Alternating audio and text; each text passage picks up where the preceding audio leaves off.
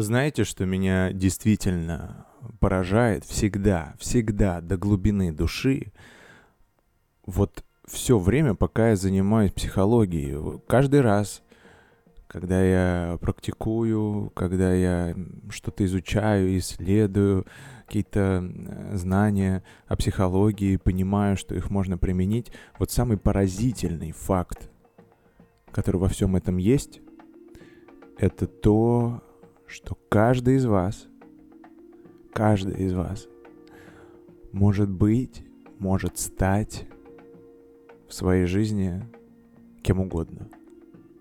Вот кем угодно, понимаете? Потому что есть много предпосылок, но самый, наверное, фундаментальный — это нейропластичность. Это возможность мозга перестраивать свою нейронную сеть и делать из нее более адаптивно. То есть это прям физиология, понимаете? Одни нейроны э, встречаются, ну как они не встречаются, они образуют связи синаптические, и в какой-то момент это является функциональным, в какой-то момент это перестает быть функциональным, и эти синаптические связи становятся тоньше, разрушаются, формируются новые. И вы меняете свою нейронную сеть на физиологическом уровне. И для этого у нас есть совершенно уникальная способность, способность, которая отличает нас от животных, от каких-то других э, существ живых, которые детерминированы, да, которые, скажем так, менее гибкие, менее изменчивые. Возможность самосознания. То есть в прямом смысле слова вы можете за счет полученных знаний, оперевшись на них, отрефлексировать какое-то свое поведение, либо какие-то свои мысли, заметить, взять этот материал из своей жизни, приложить некоторое волевое усилие и поступить по-новому. Сделать некоторый новый акт поведенческий, получить новый результат.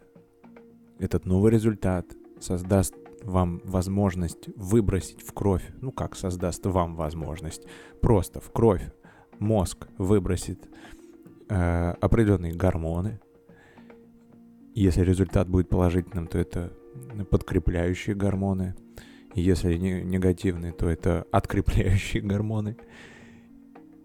И если все отлично, то вы можете закрепить эту связь и использовать ее дальше, превратить в некий автоматизм. Вау, мы можем быть любыми. Совершенно потрясающая, совершенно потрясающая мысль кем угодно можем стать. Я, например, сегодня бабуля. Я бабуля, Поэтому у меня сегодня такая лампа. Как всегда, дорогие друзья, я рад вас приветствовать в 12 выпуске подкаста «Психология цифровых аборигенов». Вы чувствуете, с каждым новым выпуском я все больше атакую ударением, э, ну как, номер подкаста, понимаете? Это меня самого поражает, насколько я могу быть дисциплинированным, структурным, э, регулярным. Вау, я думал, я не такой, я думал, я распиздяй, яй-яй-яй, вспоминая слова Шдурова. Так вот, э, я сегодня бабуля, мы сегодня в новом сетапе, все так же, королевство Таиланд, э, остров э, Пхукет, но я переехал, Поэтому сегодня в Инстаграме я провел невероятный опрос. Э, э, вот эта лампа, она никого не оставила равнодушным. Вот. И я решил немножечко сменить атмосферу, сделать ее более ламповой, что ли, потому что один мой очень значимый для меня слушатель сказал, что э, предыдущий свет вызывает какое-то тревожное настроение, как будто бы вот эти вот белые, белые отблески, они создают, ну, как будто в больничке я сижу, и это не прикольно. Поэтому сегодня вот такая лампа, здесь не хватает котика, и подписи «Настало время охуительных историй». Э, как всегда, у нас с вами вот небольшие сладости на столе, чашечка кофе, вот. Э, сегодня у нас невероятные шоколадные рулетики. Я, честно говоря, и, и какие-то печеньки, э, вот они, они, они похожи, вот знаете, как мы покуп, покуп, покуп, покуп, покуп, покуп, как мы покупали. Мама мне такие покупала. Они как-то еще назывались, такие они песочные, песочные были, вот тоже с такой вот красной штучкой в центре. Вот.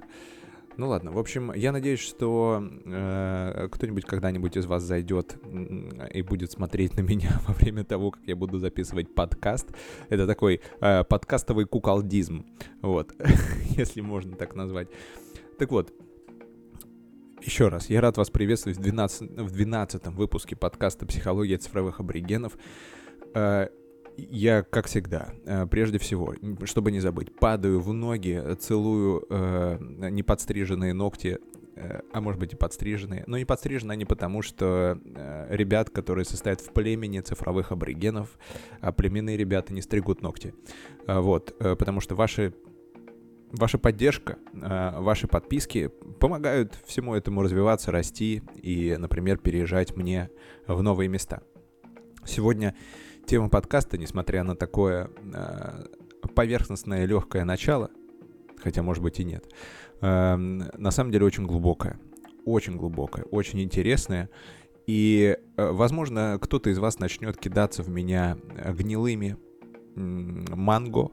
Я надеюсь на это, что кто-то будет меня кидаться гнилым манго, потому что сегодня мы э, немножечко уйдем, знаете, от э, такой научной канвы и поговорим о формах и о, о неких понятиях, которые, э, ну, в научном, скажем так, сообществе а, они не очень принимаются. Но знаете, что я понял?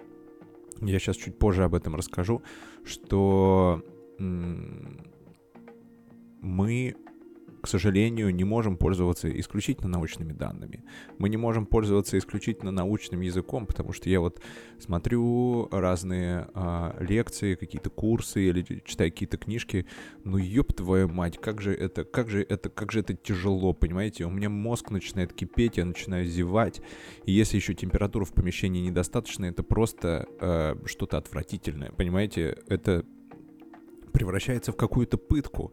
Вот. И, э, конечно же, хочется больше научпопа, чтобы вроде как э, хихоньки-хахоньки, но вроде как вот вам э, база, понимаете? Я даже узнал, что есть такое понятие, совмещенное от education, you know, education, и entertainment, и называется оно edutainment, то есть это вроде как развлечение, но вроде как и образование. И я думаю, что мой подкаст именно edutainment. Э, вроде как мы посмеемся над письками, над попками, но в то же время узнаем что-то новое интересное. Э, тема сегодняшнего подкаста непростая. Э, почему? Потому что, во-первых, скажем так, она довольно абстрактная, она довольно обширная. И тем не менее, она имеет самое прикладное практическое применение в нашей жизни. Дослушав до конца, вы узнаете о некоторых новых вещах, что в нос попало, о некоторых новых вещах, которые вы реально можете после прослушивания подкаста использовать в своей жизни. мне кажется, это самое главное. И тема подкаста, знаете, она напрашивалась давно, она где-то витала в воздухе, потому что периодически э, консультируя людей, я все чаще и чаще, возможно, встречаюсь с этим, а возможно, просто я акцентирую на этом свое внимание. А, но э, задачи, которые мы сегодня поднимем, да, они исходят вот из реального опыта моей практики. И также в прошлом подкасте я вам говорил о документалке Netflix, а, там э, женщина-психолог, она разбирала, ну или освещала тему синдрома множественных личностей. Конечно, сегодня мы не будем говорить о синдроме множественных личностей, потому что это все-таки клиническая сфера, очень серьезная и э, довольно-таки спорная. Э, Билли Миллиган, я вспомнил, как его зовут из прошлого, пример из прошлого подкаста, который, чувак, у которого личность распалась на 25 э, подличностей, и все думали, что это шарлатан, э, другие удивлялись, что ну невозможно быть таким гением, э, чтобы обманывать других людей и настолько качественно отыгрывать какие-то роли и поддерживать всю вот эту вот э, созданную структуру обмана. Да, сегодня мы поговорим о таких вещах, как субличности или роли, э, о том, что это такое, как вообще формируется личность, что такое э, быть собой, да, что такое я вообще, кто я, who I am, who am I, как правильно, не знаю, забыл. Вот, и э, также мы поговорим о том, э, как вот эти вот структуры, которые существуют у нас в голове, как они иногда мешают нам жить, как они иногда начинают э, вторгаться в те сферы жизни, в которых они быть не должны, не должны, понимаете, их присутствие там скорее вызывает больше проблем, нежели э, каких-то позитивных э, нововведений или позитивных результатов. Да, э, роли, субличности, э, границы между этими субличностями и все, что с этим связано. Это невероятно интересный подкаст. Я бы сам такой с удовольствием хотел послушать, несмотря на то, что подкаст еще не записан, и я честно говоря, понятия не имею, о чем я дальше буду говорить, но импровизация наше все, и э, знания, которые лежат, надеюсь, они подтянутся в нужный момент. Иначе привет, деменция и бабуля, которая в самом начале была вам представлена с этой невероятной лампой, э, с ништячками, она войдет, значит, как королева, как военга в песне «Снова стою одна». Вот такую мощь приобретет моя внутренняя бабуля или внутренний дед? Наверное, все-таки бабуля. В бабуле больше заботы.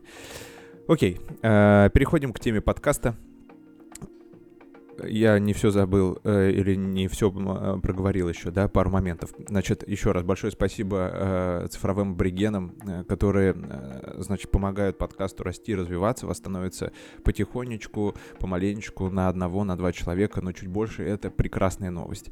Конечно, я всех приглашаю тоже в наше сообщество, потому что э, это классно, да, мы разбросаны по миру, абсолютно разные люди с разными точками зрения, с разным мировоззрением. Мы проводим регулярные созвоны. Это, знаете, похоже похоже что-то такое на а, групповую терапию, но в более легком а, таком формате, раз в две недели между подкастами мы там рассказываем разные интересные истории, обсуждаем разные а, текущие задачи, разные проблемы и делимся последними слухами и сплетнями из разных, короче, сфер, в том числе из наших жизней. В общем, это очень интересно, э, но закрыто, нигде это не освещается. Вот, так что я вас приглашаю. А, ну и, конечно же, еще что я могу сказать, те, кто смотрит на YouTube, дорогие друзья, хочу развить свой канал. Очень классно, чтобы было. Вот, поэтому, если есть такая возможность, а я думаю, она у вас есть, пожалуйста, подпишитесь. Огромное количество из вас людей, которые смотрят, слушают подкаст, но не подписываются. Да где бы вы ни находились, э, в Яндексе, в Ютубе, в Spotify, вообще все равно нажмите кнопку подписаться, и так вы поспособствуете развитию моего канала, если вы не идете в э, племя цифровых аборигенов. Все, на этом все. Э, спасибо за эту нудятину, и мы приступаем к непосредственно теме нашего подкаста. Глоточек э, кофеечка за вас и вперед. М. Так интересно, обычно люди здесь обрезают что-то там, и вот я уже вновь свежий, помывшийся, э, вновь возвращаюсь в кадр и начинаю атаковать своей темой. Ну ладно, без этого. Uh, вообще, знаете, э, я в психологию пришел через лютое мракобесие, да, потому что я уже рассказывал эту историю что там э, в юном-юном возрасте очень какие-то серьезные вопросы меня начали беспокоить, не мог найти э, свое место. И э, тогда я изучал все, что вот вообще под руку попадало, и я познакомился с такой э, интересной персоной по имени Георгий Гурджиев. Я скажу сразу, это не финансовый совет, это не финансовый совет, да, потому что Георгий Гурджиев вообще э, личность интересная, уникальная, глубокая, но довольно спорная с точки зрения науки, э, потому что, ну, его вообще относят к таким, э, к чувакам э, мистикам. Мистиков э, называют э, мистиками, называют людей, которые ну, если так грубо сказать, которые, наверное, придерживаются некой идеалистической концепции мировоззренческой, да, то есть они верят в более что-то высокое, более сильное, существующее над всеми нами. Э, но тем не менее, э, интересен также тот факт, что вот классической науке с научным методом и со всем вот этим, ну, ей где-то плюс-минус там 200 э, лет, как она образовалась. Я просто думаю, а вот люди, которые, ну, ну, у них не было научного метода, не было вот, этой, вот этого универсального способа валидации знаний, а они вообще, как они до этого жили? Ну и, соответственно, так и жили, да, у нас есть вот какой-то записанное знание, которое мы не можем э, как бы увериться в его достоверности, но отталкиваясь от него, мы можем тестировать какие-то гипотезы. Без него мы бы не пришли, наверное, к э, научному методу. Ну так вот, э, Георгий Гурджиев, конечно же, самый главный его концепт, который он развивал, наверное, так же, как э, Экхарт Толли, это концепт осознанности. Вот, и это такой чувак, который путешествовал по миру, он там давал какие-то лекции, имел своих эм, последователей, учеников, но у него не было лютого мракобесия, это мне на самом деле нравится, но что меня особо э, зацепило, именно через него я познакомился с э, понятием вообще субличности, потому что э, Георгий Гурджиев, э, что он говорил? Он говорил, что э, субличности каждого человека уникальны, э, нет, он не это говорил. Э, он говорил, что в человеке нет единства да, он говорил, что в человеке нет единства, и э, внутри нас, на самом деле, огромное количество субличностей, и э, они постоянно меняются из-за того, что меняются внешние контексты, э, да, или какие-то внешние силы, внешние влияния. Э, окей. И вот эта идея вообще меня реально сильно зацепила давайте от нее будем отталкиваться, да, что в нас существуют какие-то субличности, если суб, то есть это как бы подличности, а что же такое личность, где вот эта база какая-то, и э, как, зачем это нужно вообще, какая функция у этих субличностей, все это сегодня мы проговорим и обсудим. Но для начала давайте немножко душноты, да, как вообще формируется личность. Возможно, я об этом уже говорил в других подкастах, но вот, э, допустим, э, возьмем мы э, кого угодно. Давайте возьмем Ваньку, Ваньку Разумовского, Ваня Разумовский из города какого? Из города Иркутска. А, значит, Ваня Разумовский из города Иркутска. Вот как формировалась личность Вани Разумовского? Э, на самом деле, то, где Ваня родился, и, по идее, должен был пригодиться, это, это полный хаос. Понимаете? То есть Ваня если мы не, скажем так, если мы не придерживаемся концепции глобального замысла и какой-то, знаете, идеалистической э, детерминации, то есть э, я говорю о том, что в каждом из нас лежит какой-то э, беспрекословный э, фундаментальный смысл, и что у каждого из нас есть предназначение. Нет, мы не про это. Э, мы про то, что вот э, как-то так сложилось. Вот фраза «как-то так сложилось», она лучше всего описывает то, что мы сейчас будем описывать. Проще, проще, проще. Короче, Ваня Разумовский родился в Иркутске, и Ваня не решал, что он родится в Иркутске. И он даже не решал, что он будет зваться Ваней, и он не решал, что у него будет такая фамилия. То есть он не решал, кто будут его родители. Он, не, он вообще ничего не решает очень э, пару десятков лет в своей жизни. И э, лет до 14, до 13, до 15, где-то до 16 э, Ваня даже не принимает решения, какие реакции он будет оказывать, как он вообще э, будет реагировать на э, те или иные обстоятельства, потому что у него в обойме вообще нет ни хуяшеньки от слова совсем, понимаете? От слова диван нет у него ничего. И э, личность Вани, она создается вот из того, что есть. А, то есть, если есть у него ну вот какой-то контекст наркоманов. Значит, наркоманы будут формировать Ваню. Если у него есть контекст каких-то айтишников, значит, айтишники будут формировать Ваню. Если у него есть контекст просто дворовых пацанов, которые играют в футбол, и этот контекст был у многих ребят на самом деле, Значит, вот эта вот история будет формировать Ваню. Понимаете, и все эти контексты мы не выбираем, потому что у кого-то футбола не было, у кого-то были футболисты, э, в смысле баскетболисты, а у кого-то были хоккеисты. И все это э, мы не выбираем, мы просто о, у меня вот есть такой контекст, я пойду в него схожу. И таких контекстов в жизни каждого человека, а, э, их прям много, понимаете? А какие контексты э, вообще бывают? Ну, первый контекст — это вот семейный, да, то есть это вот мама, папа, там, может быть, сестра, брат, или, может быть, и сестра, и брат, может быть, две сестры, э, и вот сам ребенок. И это все его формирует. Второй контекст — это там детский сад, это некоторый новый социум. Третий контекст — это двор, да, э, в котором он существует, а у кого-то нет двора. Четвертый контекст это, э, допустим, школа. Пятый контекст — это какая-то секция э, там спортивная. Шестой контекст — это, например, что может быть? Ну, какой-то кружок по, не знаю, почему, по, как компьютером пользоваться, короче говоря. Э, другой еще контекст есть. Это когда приезжают э, люди к бабушке, потому что там другой немножко контекст. Там происходит, происходит смена вот этих ролей. То есть, когда семья существует автономно, это один контекст. Когда они едут к родителям, это другой контекст. Еще какой контекст может быть? Ну, короче, вы поняли, огромное количество контекстов.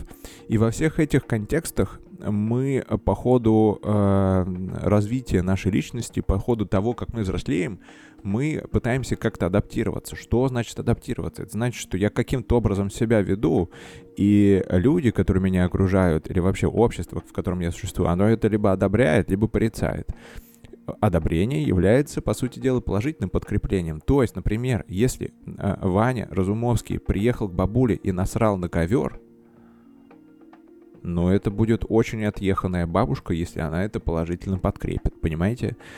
Э, но если он приехал и привез бабушке цветы, или же он взял и э, съел все, что бабушка ему дала, и у него изжога, ему нужно что-то в мизим выпить какой-нибудь срочно, и он лежит, еле дышит, но он получает положительное подкрепление, понимаете, и бабушка его ценит. Другой момент, да, насколько э, авторитетная личность, насколько авторитетная персона у бабушки, чтобы, э, ну, так над собой издеваться, да, ради ее одобрения. Но если бабушка где-нибудь там, а, знаете, а, намутила много связей интересных. Если у бабушки в закромах есть а, пару-тройку миллионов, значит, местных тугриков, и бабушка, в принципе, неплохо себя чувствует, и, ну, здесь можно как бы и попереедать немножко, правда? Это тоже является нек- некоторой адаптивной формой поведения относительно бабушки. Так вот, все эти контексты — это хаос да, который у нас просто в жизни произошел. Потому что, например, у кого-то это э, с самого детства люди ездят, не знаю, на какие-нибудь э, светские рауты. И это их контекст, который их формирует. Да, это такой, типа, не знаю, как сказать, э, школа благородных девиз.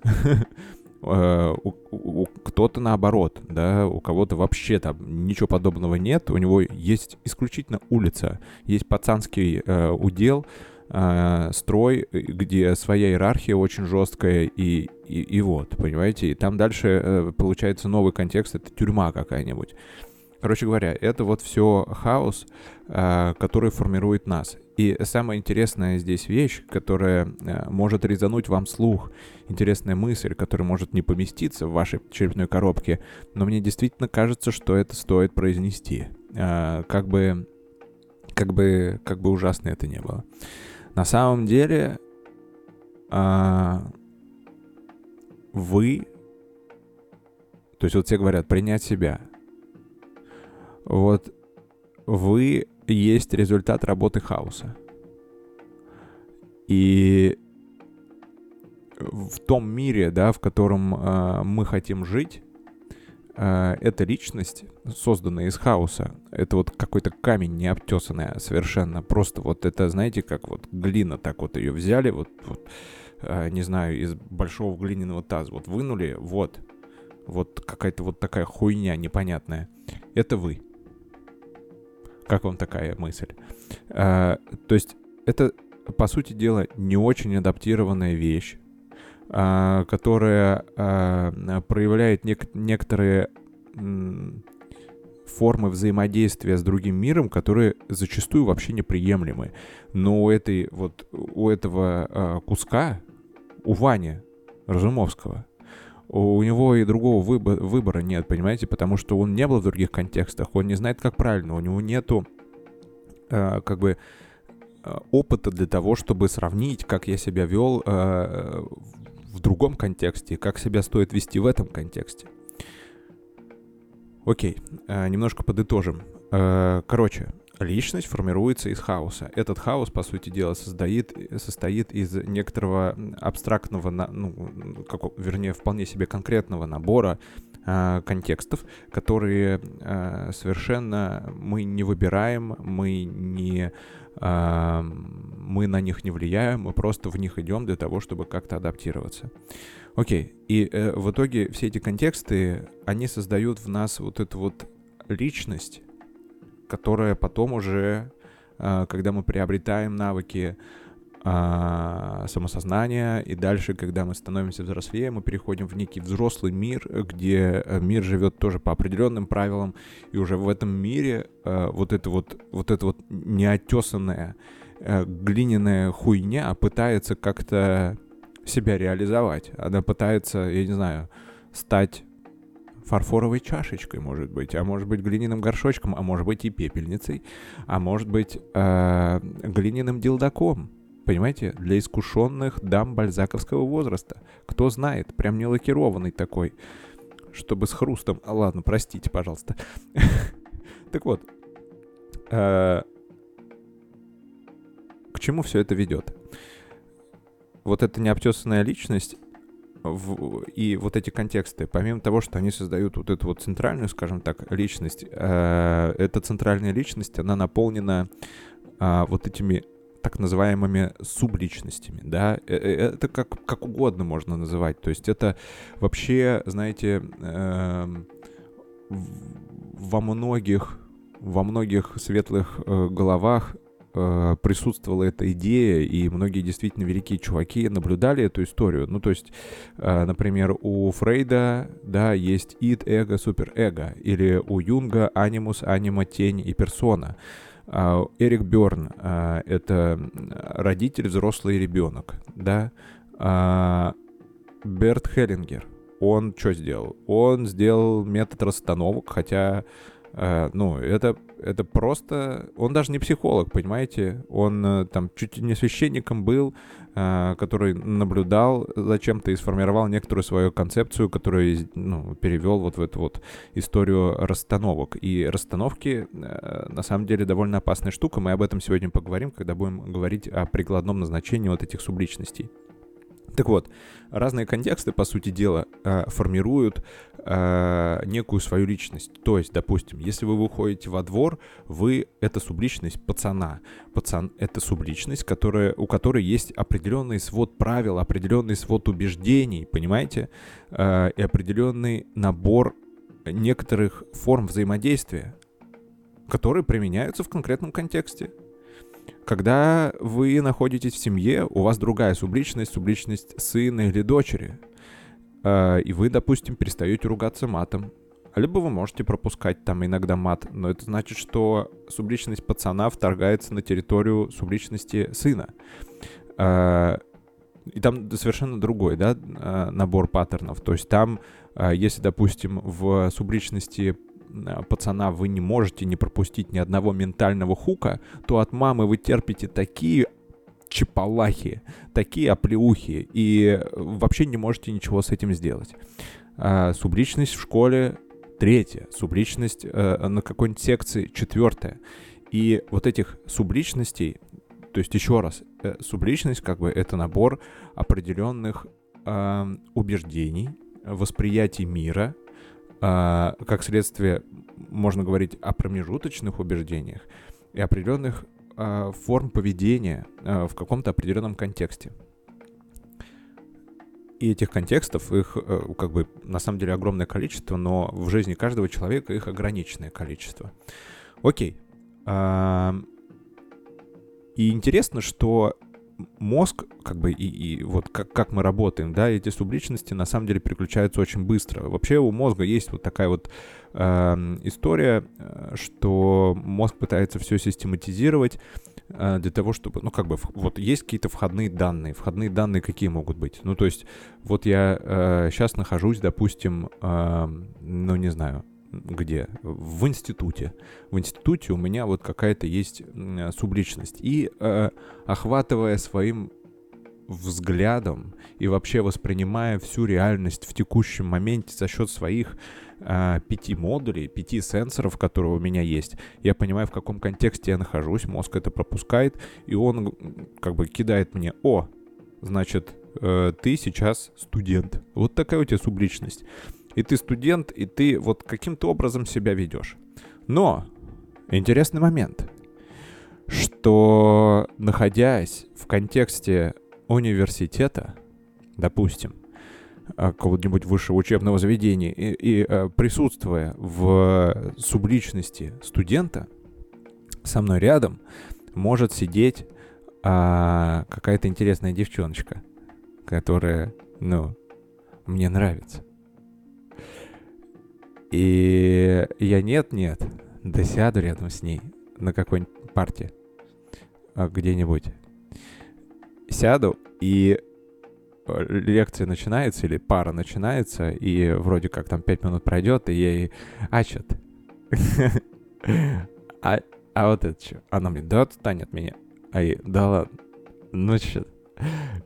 И тут в этот момент, то есть я нахожусь как бы в субличности кого? Вот этого Павлина Мавлина, понимаете?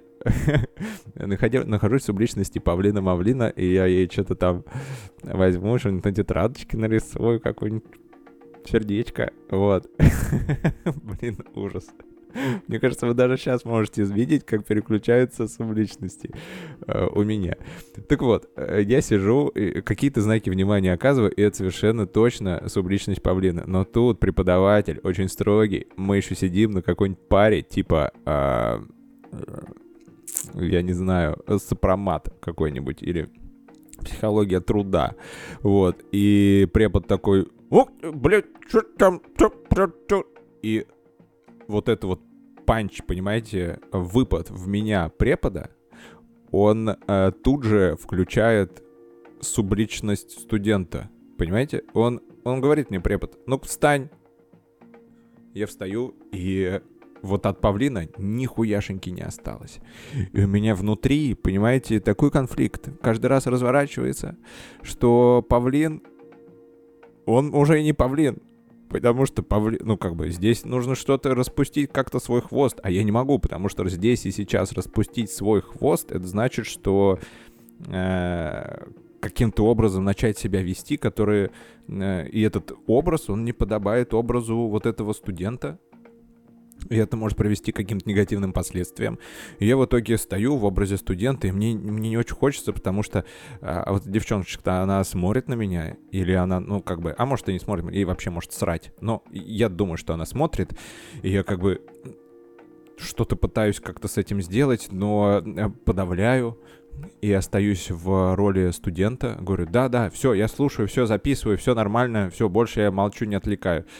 А потом сажусь, и чтобы как-то вот сгладить внутреннее напряжение, чтобы э, как бы, ну, павлин не стал ощипанным петухом. И я говорю что-то типа, ну, козел старый заебал, блядь.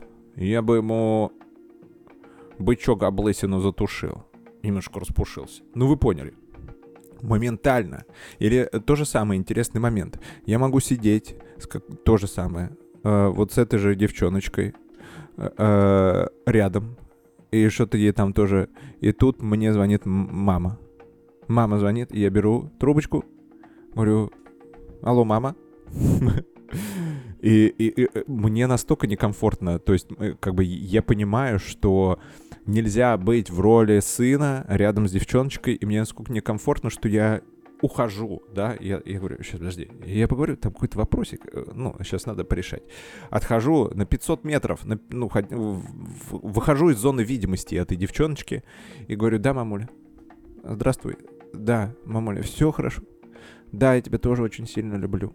Все, мамуля, хорошо. Пирожки попробовал, вкусные, морковка отменная, яичко туда добавил. Мама, ты кудесница. Все. Потому что если я себя таким подобным образом буду вести рядом с девчоночкой, мой павлин опять превратится даже уже не в поклеванного петуха, а просто в какого-то цыпленочка. И по какому-то моему мнению, я считаю, что цыпленочек-то этой девчоночке и не нужен, понимаете? Вот моментально происходит, происходит переключение. За счет того, что мозг так работает, ему понятно. Вот э, есть какой-то контекст, этот контекст задает некий тон как бы работы мозга, если грубо говорить, и это все сваливается в некую структуру, да, это все сваливается, ну, в какой-то, в какой-то отдельный, грубо говоря, а, отдел мозга, а в этом отделе мозга уже по полочкам лежат реакции, а, какие-то поведенческие паттерны, что-то еще, которые там, вот они используются, покуда контекст меняется. Окей. А, интересная вещь, правда? интересная, конечно. Вот. То есть и у нас таких субличностей на самом деле существует огромное количество. Но э, знаете, в чем подвох? В чем подвох? То, что э, жизнь жизнь, она вообще-то, ну, не статичная история. Не будем мы всю жизнь э, детьми. Сопли в рот.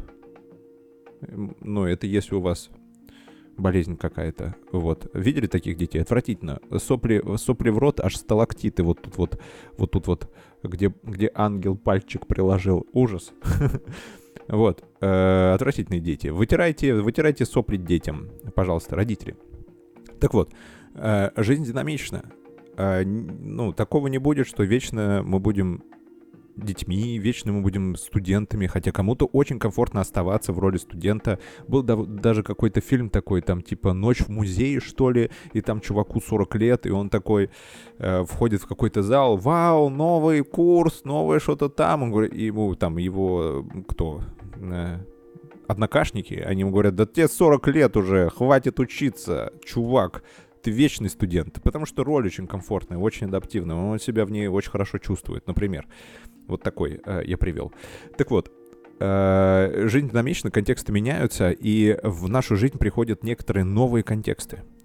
В новые контексты, которых до этого нахрен не было, понимаете? То есть, э, вот у меня есть набор, типа пацанский двор, школа, институт, семья, съездил к бабуле и какая-то секция дзюдо. И тут раз, я приезжаю на криптоконференцию. И я Ебать, а что делать? Что мне делать? Потому что у меня внутри сразу начинается борьба какая-то.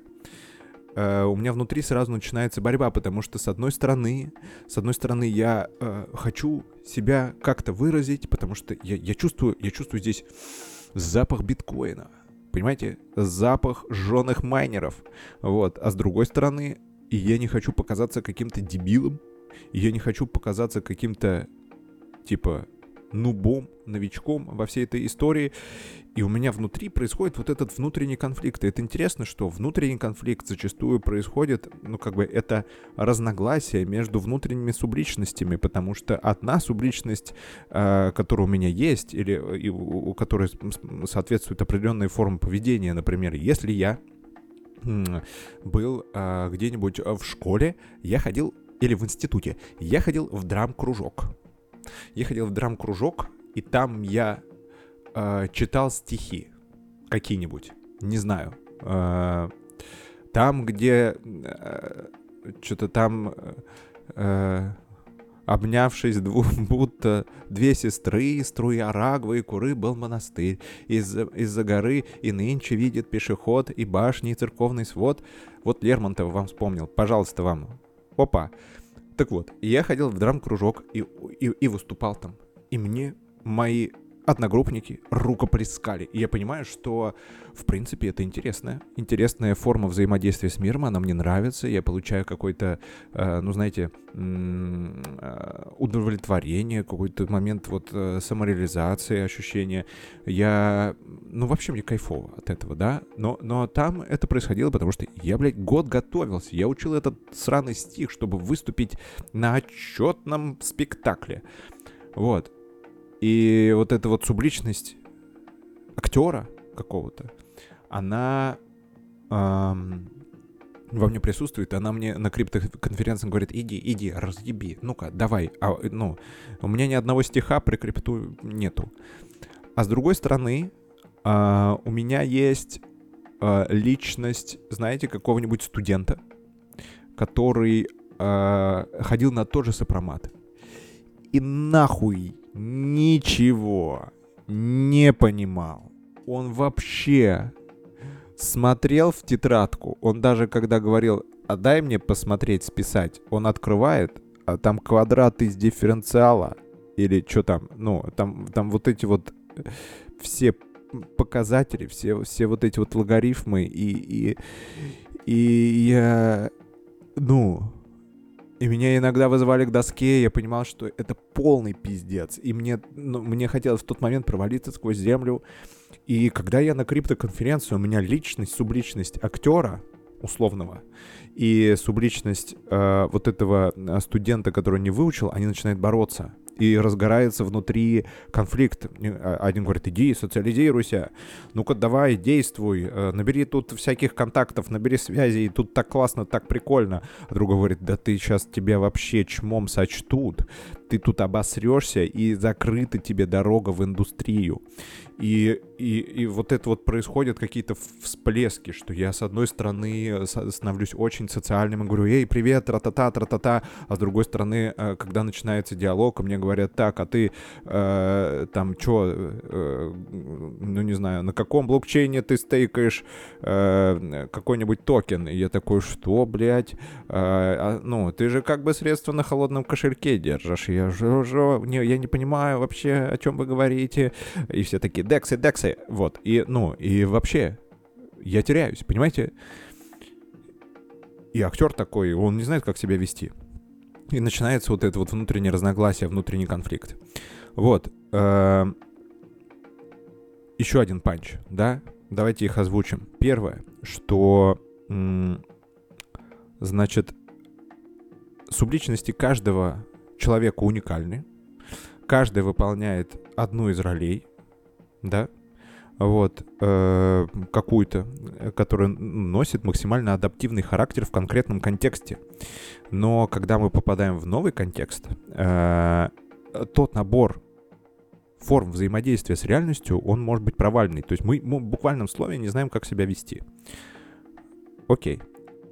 И э, второй момент, что э, когда мы не знаем себя, как вести, возникает внутренний конфликт. Это, по сути дела, разногласие между вот этими э, субличностями и в конечном итоге, э, то есть я не знаю, как себя вести. То есть какую форму поведения мне здесь продемонстрировать для того, чтобы э, тот или иной контекст его принял, для того, чтобы я чувствовал себя э, классно.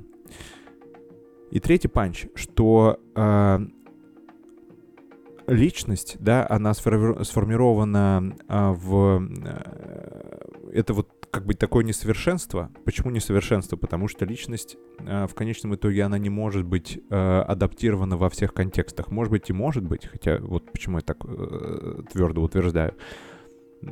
Но, наверное, контекстов такое огромное количество, что невозможно за всю жизнь во всех адаптироваться. Можно, наверное, как-то по дефолту чувствовать себя хорошо, и вот это уже речь как раз о эм, вот этой базовой личности, да, из которой уже формируются субличности. Э, и, по сути дела, вот эта базовая личность — это несовершенство, а, сформировавшееся в хаосе, и за счет навыков рефлексии и самосознания мы можем себя как бы подпиливать, подтачивать, мы можем осознавать свое поведение, менять его и тем самым перестраивать свою нейронную сеть и э, э, ну, как бы взаимодействовать а, более конструктивно с реальностью и быть в конечном итоге более адаптивным. А вот эта э, субличность уже, да, это, знаете, можно провести аналогию э, с тем, что это э, как робот, это NPC, да, потому что э, субличность, она, в принципе, очень четко очерчена контекстом, и там можно сказать, что в этой субличности ну, определенный набор просто вот этих поведенческих э, паттернов, определенный набор убеждений, и как только вы в определенном контексте э, начинаете оказывать некие новые формы, или вы, вы, вы в другой контекст входите в некой другой роли или в другой субличности, конечно, во-первых, начинает происходить что-то новое, а, но это страшно делать, да, потому что, э, возможно, из этого контекста вас выпнут или вытеснят, вам не будет комфортно. Но, с другой стороны, это иногда носит исключительно, знаете, такой позитивный и конструктивный характер, потому что э, сейчас... Ох, какая мысль пришла. Сейчас ведь время э, постмодерна, метамодерна, когда мы смешиваем контексты, смешиваем то, что уже созданы, создано. И мне кажется, знаете, успех некоторых людей, он как раз и эм, зависит от того, что в определенный контекст человек привносит э, что-то новое за счет использования другой субличности. Ну, например, э, просто это я сейчас развиваю мысль вообще, она ниоткуда пришла, но мне кажется, она довольно прикольная.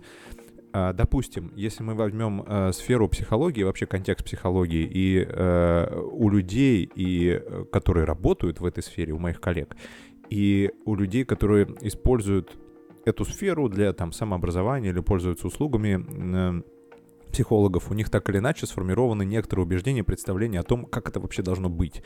И иногда это довольно жесткие вещи. Э, я как-то выступал со стендапом, и мне одна зрительница после концерта подошла и сказала, да ты же психолог, у тебя вообще личного мнения не должно быть. Вот настолько, да, то есть это вот как бы форма восприятия психолога.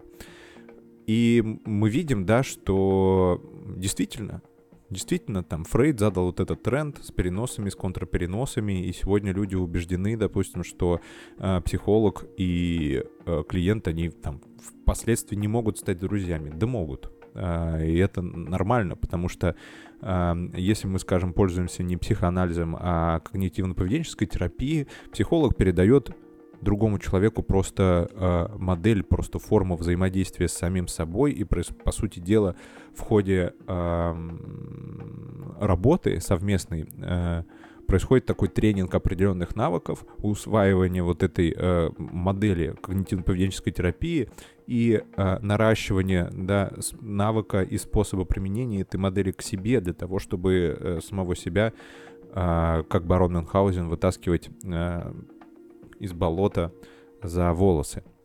А, так вот, и э, то есть у психолога это определенная как бы форма, которая в определенной сфере существует. И мне кажется, знаете, некоторые психологи стали успешны за счет того, что вот они этот стереотип ломают. То есть, например, какая-нибудь э, Вероника Степанова, прости господи, она вот за счет того, что использует сисечки, писечки, айтишники ковыряются в писечках, потом пробуют на вкус, то есть она использует она ломает вот этот вот э, образ или вот эту роль или вот эту субличность психолога классического, и, э, но в то же время остается в контексте и за счет этого вызывает когнитивный диссонанс и как следствие интерес. Окей, а скажем, тот же самый Курпатов, э, он остается в этом довольно-таки строго, да, то есть у него такой очень поддерживающий стиль, э, жилеточка сверху пиджачок, что-то вот такое, очочки, вот э, классический психолог прям вот такой с картинки, да, а, а есть какие-нибудь там, а есть я, вот такой вот. А, так что, да, это интересная э, мысль, что действительно за счет того, что мы можем отыгрывать некоторые новые роли или э, менять субличности в привычных контекстах, то вот, собственно, мы можем э, за счет этого выезжать.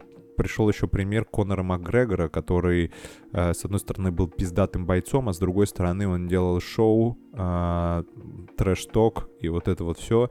Это привлекало внимание. То есть быть бойцом просто недостаточно. Ты должен быть еще как бы шоуменом, что ли. Вот. И это немножко другая роль. Окей, вот панчи, который я проговорил, и мысли, которые мне только что пришли. Да, э, идея не нова, на самом деле, я повторюсь, э, что э, у Юнг это наблюдал, это наблюдал Фрейд, э, это наблюдал э, Эрик Берн и Берт Хеллингер. Все это сказалось на психологии, как на сфере, да, и это используется и по сей день. Каким образом это используется? Сейчас чуть подробнее расскажу, э, потому что это действительно носит э, некоторый такой, знаете, а, прикладной характер. Вообще, помимо этого, еще был чувак, который, в принципе, знаете, он оформил тему субличностей, забрал просто ее себе. То есть она до этого витала-витала в воздухе, а он такой, ну вот все, я, короче, делаю терапию субличности. И э, зовут его Роберт Шварц, да, э, и он как раз сформировал свою целую концепцию субличностей. Можете почитать, посмотреть, где-нибудь загуглить. И э, он, скажем так, опять же, систематизировал знания о субличностях. Он выделил, что там есть субличности, которые носят э, некоторый защитный характер, да, э, которые выходят вперед для того, чтобы защитить.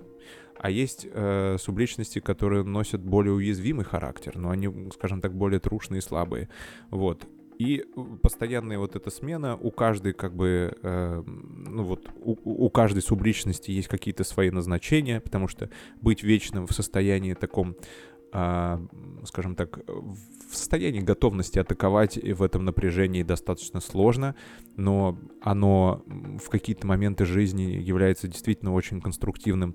А быть слабым, расслабленным, легким и беззаботным это уязвимая достаточно позиция, да, и там, я не знаю, не э, тревожиться по поводу будущего, но э, как бы позиция уязвимая, да, и вас э, очень легко на этом э, будет поймать. Так вот, и у него есть целая терапия э, э, субличности Шварца, да, то есть у него там есть даже какой-то целый протокол. И, по сути дела, э, главный тейк, к которому он ведет, это то, что... Блин, то, что не нравится. Короче, Шварц, у него есть протокол.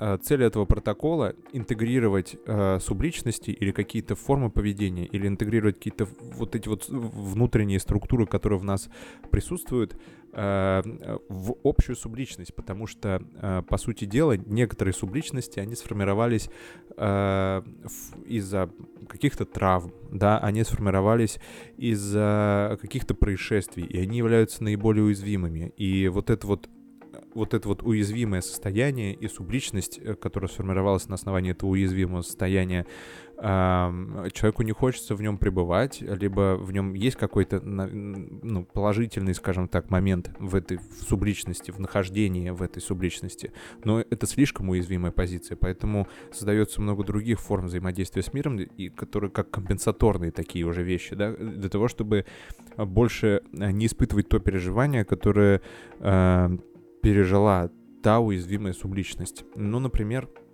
очень часто, знаете, э, есть такой метод, то есть есть вообще экспозиционная терапия, я не уже говорил, да, это вот первое, это когда э, мы можем э, пойти во внешний мир, и второе, это когда мы можем пойти во внутренний мир. Суть в чем? Это инвиво и инвитро. Инвитро — это когда мы идем внутрь, инвиво — когда мы идем во внешнюю реальность. Инвиво, то есть э, в буквальном смысле, я уже говорил об этом, но еще раз повторю, это когда мы идем в поведенческий эксперимент в реальности, типа прыгаем с парашютом, опускаемся на дно, то есть мы сталкиваемся лицом к лицу э, с неким внешним стимулом. А инвитро — это когда мы идем внутрь, это когда мы за счет э, некоторых внутренних метафор мы... Э,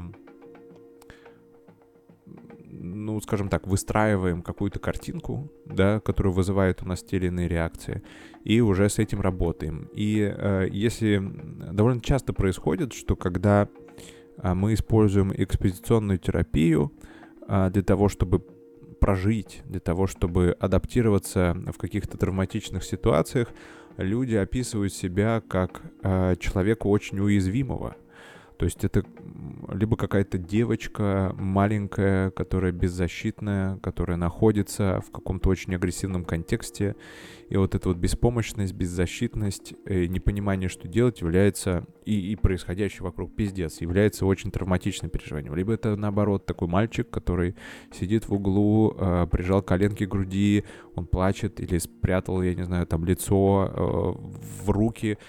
То есть вот она достаточно уязвимая такая история, да, и э, за счет того, что мы можем использовать э, вот эту вот э, терапию э, субличности Шварца, то есть в прямом смысле слова. В первую очередь осознать, что такая субличность есть в тебе, вот этого маленького мальчика или маленькой девочки, понять вообще, какие формы поведения, какие формы взаимодействия есть у этой субличности, потому что мы изначально все такими рождаемся, да, кристально чистыми, абсолютно беззащитными, дезадаптивными, и уже внешний мир нас э, ебашит со всех сторон, формирует так или иначе какой-то защитный короб.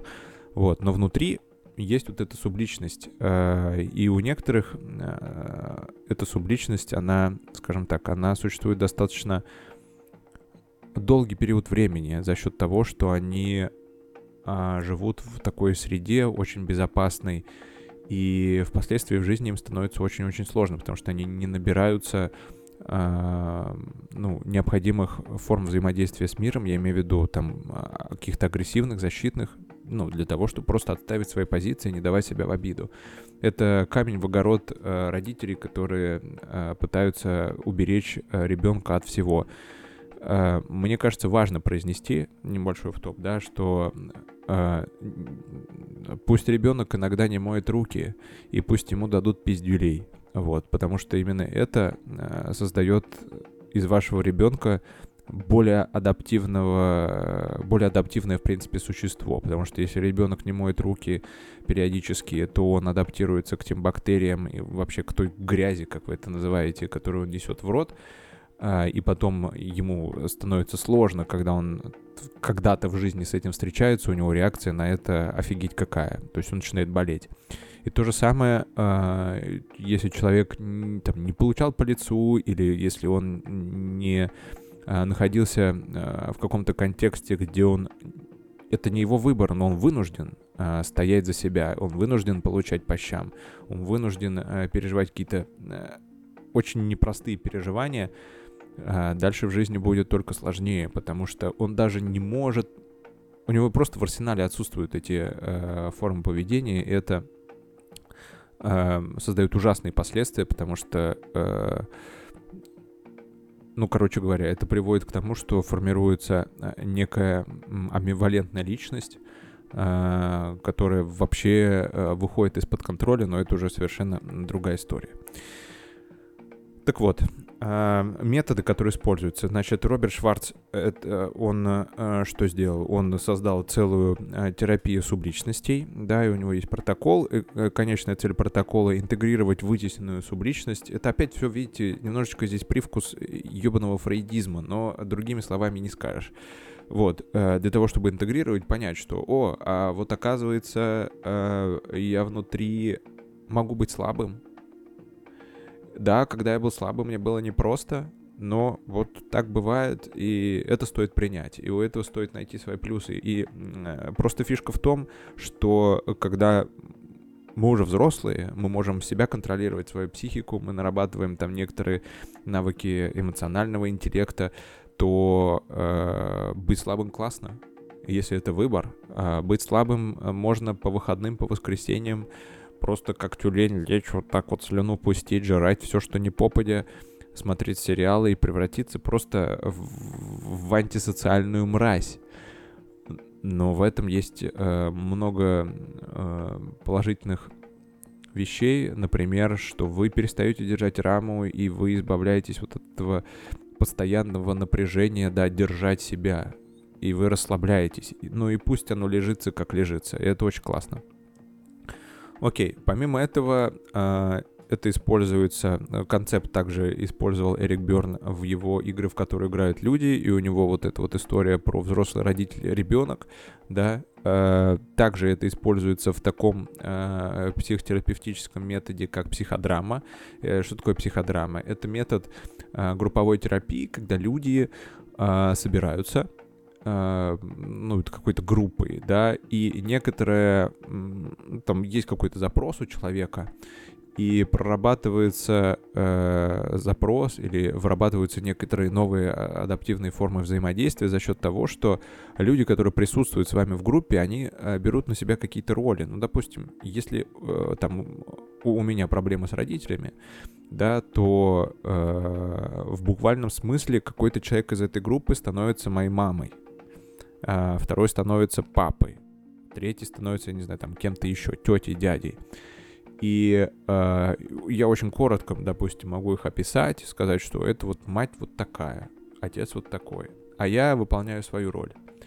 И начинается вот этот танец, начинается некоторое взаимодействие для того, чтобы ну, как-то наладить, посмотреть на это на все со стороны. Причем сам человек, который, ну, клиент, который терапевтируется, он может менять роли, он может встать на роль матери, порефлексировать, осознать, э, прийти к каким-то э, тейкам, в чем мотивация мамы, э, почему она себя так ведет, что она на самом деле хочет.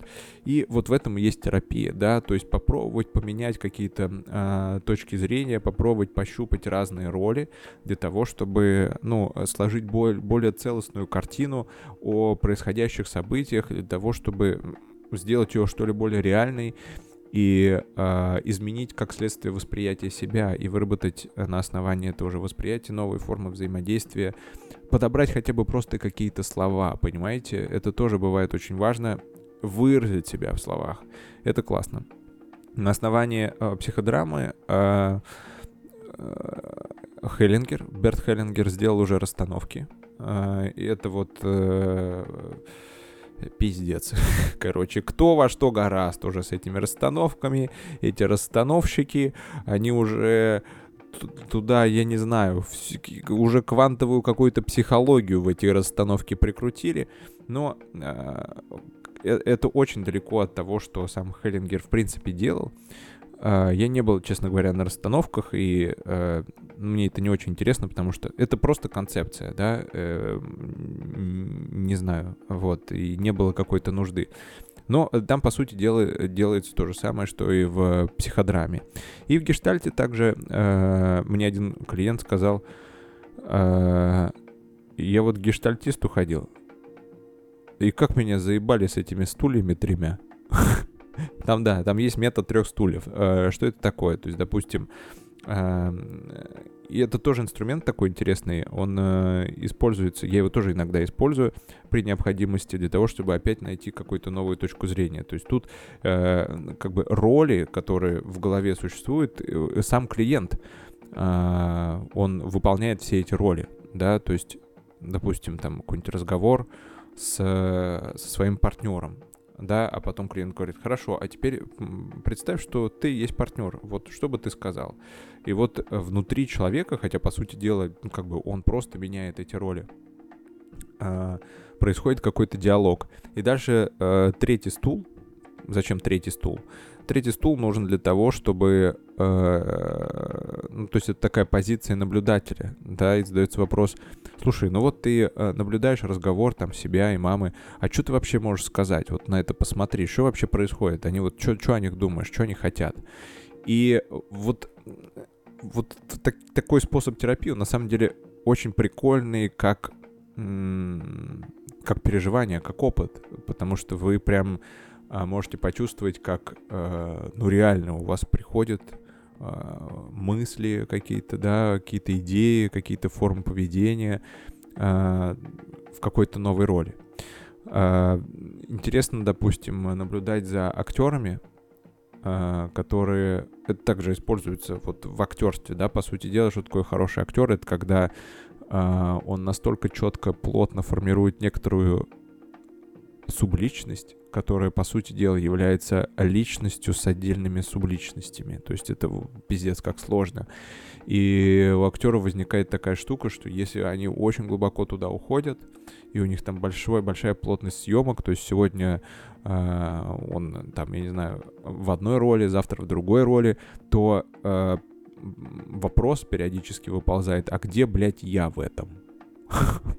Потому что, ну, то есть человек постоянно натягивает на себя какие-то роли, которые в итоге вообще вытесняют его самого из всего этого. И это приводит к определенным экзистенциальным вопросам. А, окей. Теперь к такой прагматичной части, о которой я говорил в самом начале. Что с этим делать и как э, с этим работать, и как вообще вся информация, которую я сегодня сказал, она может помочь.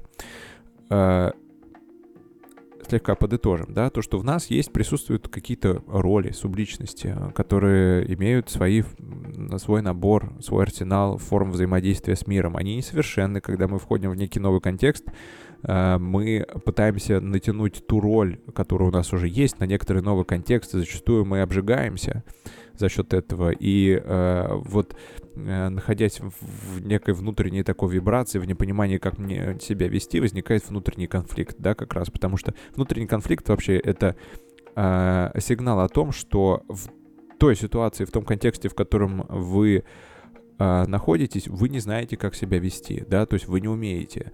И э, это повод, значит, не искать ответ в себе, а это повод э, обратить внимание во внешний мир и научиться и понять вообще. Может быть, вы говорите с каким-то человеком, который уже был в этой ситуации, э, найти себе какого-то ситуативного ментора, скажем так, для того, чтобы пойти к психологу э, и, возможно, использовать его опыт э, терапии и взаимодействия с клиентами для того, чтобы задать вопрос, а как вообще здесь себя, блядь, возможно вести и выработать какой-то пул стратегий, рисков этих стратегий и уже как бы иметь хотя бы какой-то, знаете, э, концептуальный, ну то есть вот э, арсенал модели поведения на уровне понимания. Это уже намного лучше, нежели вы, э, ну, вообще находитесь в полном раздрае и в полном непонимании, как следствие беспомощности и в напряжении из-за этой беспомощности в, каком-то, в каком-то конкретном контексте. Э, окей. И вот в этом проблема главная. В этом, блядь, главная проблема, понимаете, что мы а, когда входим в некоторые новые контексты, мы подтягиваем э, те ресурсы и тот опыт, который у нас есть для того, чтобы адаптироваться в текущем контексте. Вот. Э, к чему это приводит? Это приводит, допустим, когда вы э, открываете бизнес, это, это, это прям, это очень часто э, встречается. Когда вы открываете бизнес, э, и вы, э, в принципе, еще в роли бизнесмена или в роли человека, в роли предпринимателя, вы никогда не были. И у вас намечаются там какие-то партнеры, э, какие-то партнеры, какие-то деловые штуки, и вы вместо, ну, как бы из-за того, что у вас еще личность предпринимателя, личность, субличность бизнесмена не сформирована, а это определенный набор моделей поведения. Э, этот набор моделей поведения ведет к определенным рискам, которые надо брать на себя. И если реального опыта взять этих рисков нету, то это пиздец как страшно, понимаете? Бизнесменам идти с нуля, хуячить, э, ну, это надо иметь стальные яички, это надо иметь определенную э, уровень толерантности к этому напряжению, которое вызвано вот этими новыми рисками. То есть, ну, это, это непросто. Поэтому в эту штуку ввергается э, субличность э, корефанчика, друга, и возникает вот это ебаное понебратство, которое вездесуще, вездесуще в странах постсоветского пространства, потому что в западной культуре, например, я такого не наблюдаю, но вот там, где есть э, более, скажем так, э, коллективный строй, да, где там, не знаю, эволюция нации э, пожинает вот эти плоды коллективизма, там вот этого действительно очень много. То есть э, э, люди входят в бизнес не с позиции предпринимателя, не из роли предпринимателя-бизнесмена, что я имею в виду. То есть это давайте заключать договор, давайте прописывать риски, давайте э, выполнять свои обязательства, давайте назначать какие-то штрафы за невыполнение обязательств. Люди входят, братан, э, давай сейчас вот типа скинемся, да, мы что, купим вот эту вот делюгу, вот, а, и после этого мы уже, ну, что-то там сделаем, да, и вот это вот понебратство, я уже как-то упоминал, кстати, об этом в другом подкасте. Эм, вот это понебратство приводит к тому, что мы не берем на себя риски, и эти риски нас потом нахлобучивают, потому что пока не подписан договор, пока бабки не попилены, пока э, а, а, все не обговорено на берегу, э, ну, дальше мы находимся в состоянии неопределенности, и дальше мы находимся в состоянии, где непонятно, кто эти риски вывозит. И когда возникают, реализуются эти риски, тут начинаются конфликты, тут начинаются... Э, ну не знаю, мордобой, и, и тут э, все вот это происходит. Э, то же самое, допустим, э, если вы являетесь... Э, это первый момент, да, что... Хотя давайте я завершу, наверное, эту идею. Э, значит, когда вы идете строить какой-то бизнес, являетесь, э, выполняете роль а, там друга, товарища или какого-то такого своего чувака, вы на самом деле берете на себя намного больше рисков, чем а, бизнесмен, чем роль бизнесмена. Это важный тейк. Еще раз, когда вы строите бизнес или действуете на вот этом понебратстве, вы берете на себя на самом деле гораздо больше рисков, чем находясь в роли предпринимателя. Первый момент. Второй момент э, тоже интересный, который возникает, э, пока мы развиваемся. Э, с чем он связан? Э, допустим, вот у вас есть какие-то э, друзья, друзьяшки, друзьяшечки любимые, и э, все, мы, все мы ведь чем-то занимаемся, и так или иначе, там, к определенному возрасту или по мере там опыта работы мы становимся, набираем экспертизу в той или иной сфере. И, э, допустим, я когда был фотографом, это вот э, нормально так работает, что вот у тебя есть камера, ты вложил туда, ну не знаю, несколько тысяч долларов в то, чтобы хорошо фоткать, ты потратил много времени на обучение, э, там, чтобы классно обрабатывать эти фотографии. И тут кто-то такой, который, ну, он как бы твой дружок-пирожок, вы давно знакомы, и он тебе говорит, а чё, а поснимай меня? Или какая-нибудь подружечка. И здесь и возникает интересный момент.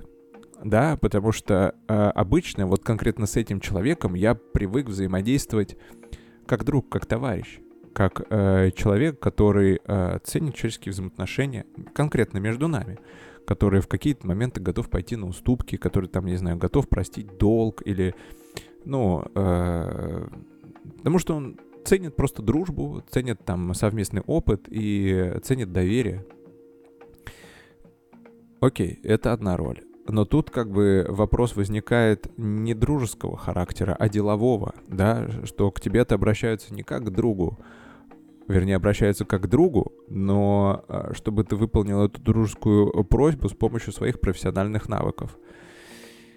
И здесь происходит вот это напряжение, потому что вы отлично знаете, как общаться, как, что ваша субличность друга отлично общается с вашими друзьями, когда вне делового контекста, и ваша субличность эксперта э, и профессионала в своем деле отлично общается с вашими заказчиками. Но когда происходит вот это вот смешение, ох, вот тут вот клочки по закоулочкам на самом деле, потому что э, все смешалось кони-люди, мечи, секиры, топоры.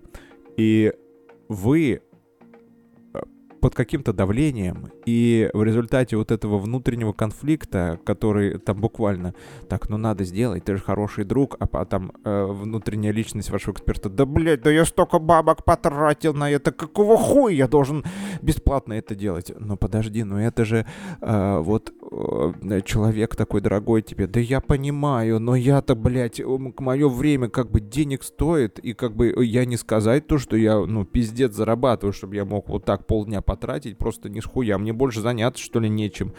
Ну это же... И вот это вот, понимаете? И тут такая внутренняя борьба, такой внутренний конфликт, такие разные точки зрения, просто какой-то пиздец. И э, некоторые умеют, ну, некоторые учатся говорить нет и говорят, слушай, нет, не могу. А некоторые под давлением э, вот этой роли друга, под давлением роли глобального такого хорошего человека, они, они соглашаются и идут туда, и через скрип, через ебень, через пень-колоду, э, с, с огромной анальной пробкой в жопе, они пытаются все это снимать, а сами себя ненавидят, и потом еще им начинают, вот они отсняли, потратили время бесплатно, а потом им еще пишут, ну что, когда фотки, и это просто тебя в клочья распит, ты такой, думаешь, и ты, тебе хочется просто от этого человека уже отказаться, просто забыть его, просто, ну, потому что э, все дальше взаимодействие в рамках этого вопроса, да и пока этот вопрос не, не закрыт в целом, все взаимодействие с этим человеком превращается в какой-то сущий ад, потому что ты, ты, ты понимаешь, что ты должен, блядь, это доделать, но тебе не хочется этого доделать, потому что у тебя есть более приоритетные дела, та-та-та, вот. Здесь э, главная такая, скажем так, терапевтическая интервенция. Первое — это ну, научиться разделять свои роли, где я друг, а где я, э, где я профессионал. Научиться здесь проводить очень четкую черту, научиться говорить нет. И для этого есть определенные даже э, конструкции, да, э, конструкции, которые помогут вам, э, скажем так, правильно донести до человека. Можно прям так и говорить. Слушай, вот как друг, я правда, ну, мне хочется тебе помочь, да, и, блин, я вообще рад бы.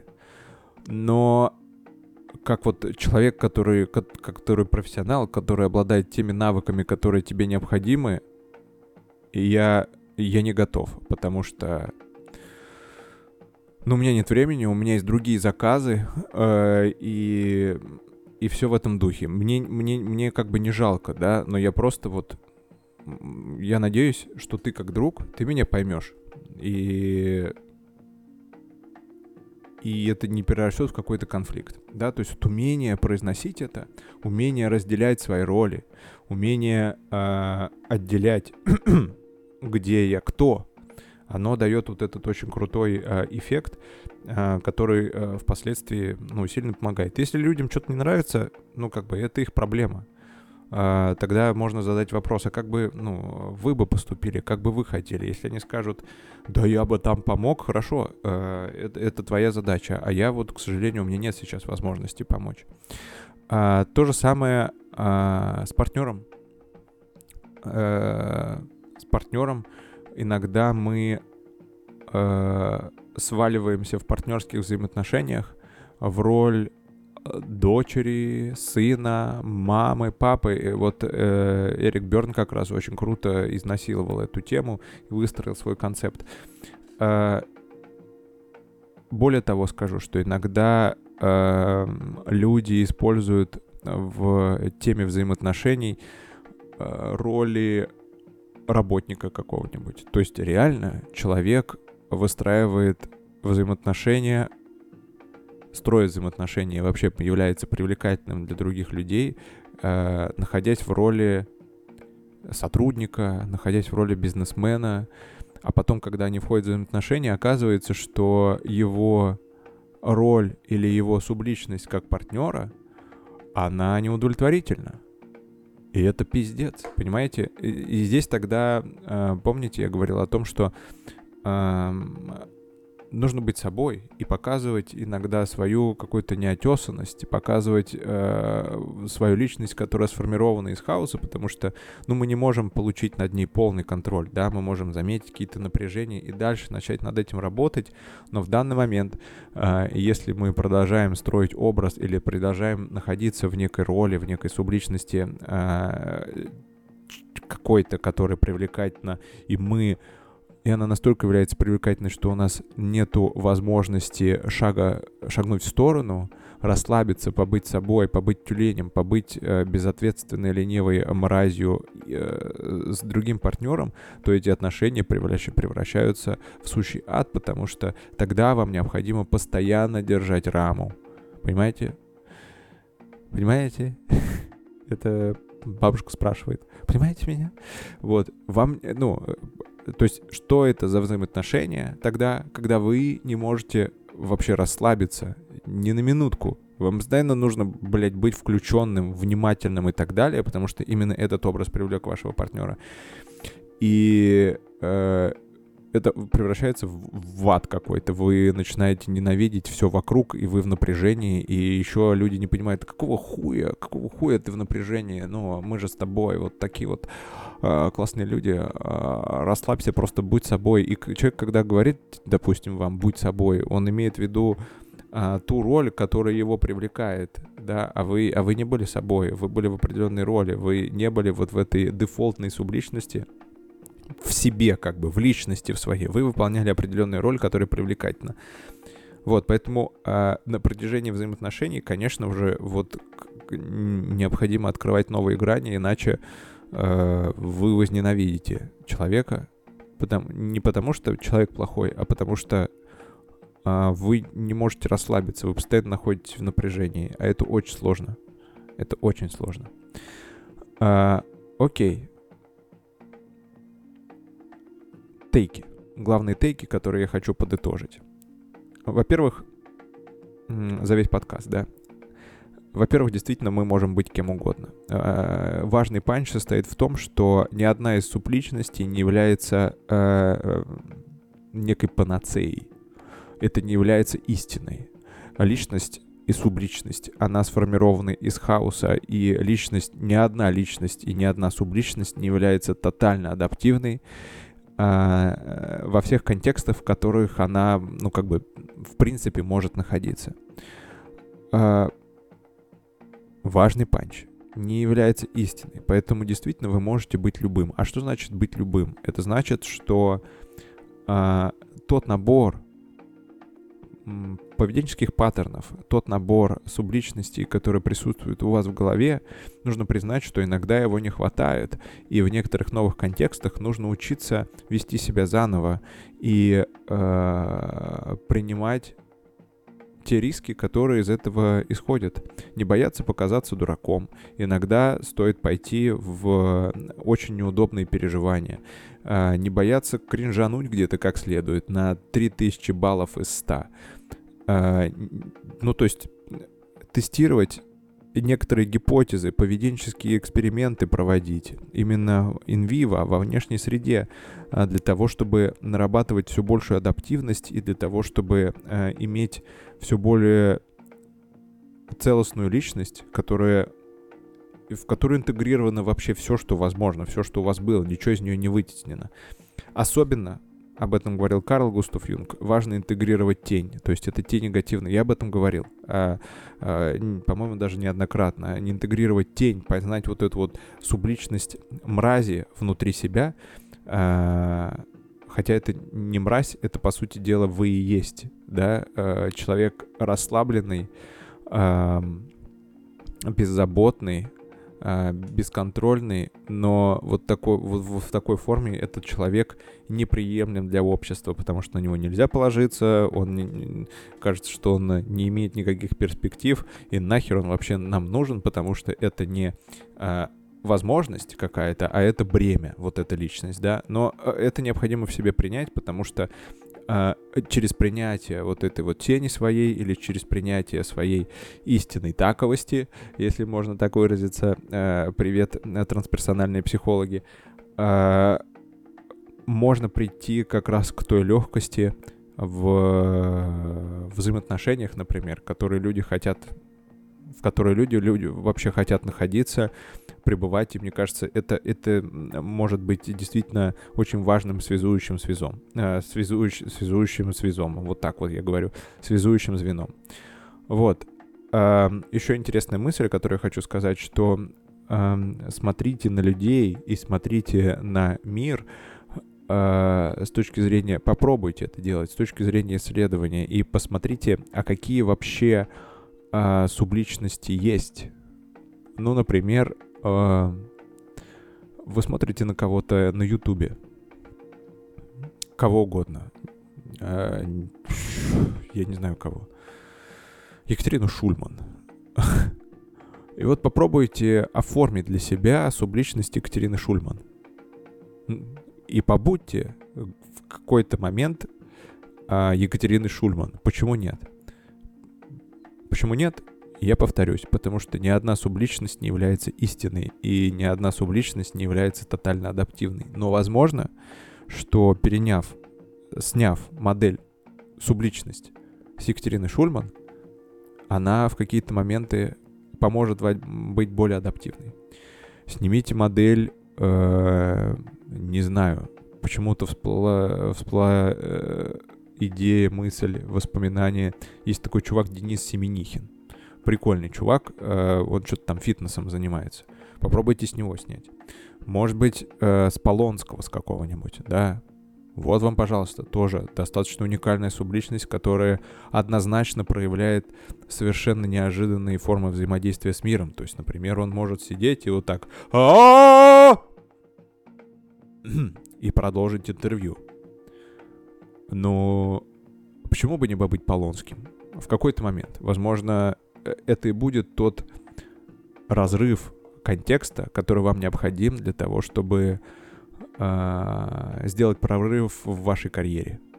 Возможно, даже в моей. Может быть, мне быть таким. Э, да, интересно, конечно. Вот, э, вроде бы все панчи я проговорил, подкаст уже подзатягивается, э, полтора часа практически идет. Что я вам могу сказать? Дорогие друзья, давайте на этом тогда будем заканчивать. Я вам хочу э, вот что пожелать, дать легкое такое напутствие. Вы можете быть любыми, но э, при этом всем у вас есть вот это вот базовая личность, которая, по сути дела, все это менеджерит и всем этим управляет. И мне нравится, а, знаете, такая а, метафора, что вот это такой внутренний менеджер, да, или это Бог в нас. Смело, правда? Который создает через вот э, эти э, личности или субличности реальность уже. Это прикольная мысль. Поэтому э, во всем этом процессе, знаете, исследования себя, а, корректировки себя, мне кажется, самое главное, что необходимо а, иметь, это некоторый, э, наверное, творческий порыв. Творческий порыв подразумевает то, что... Блять, опять то, что. Творческий порыв, что я подразумеваю под этим?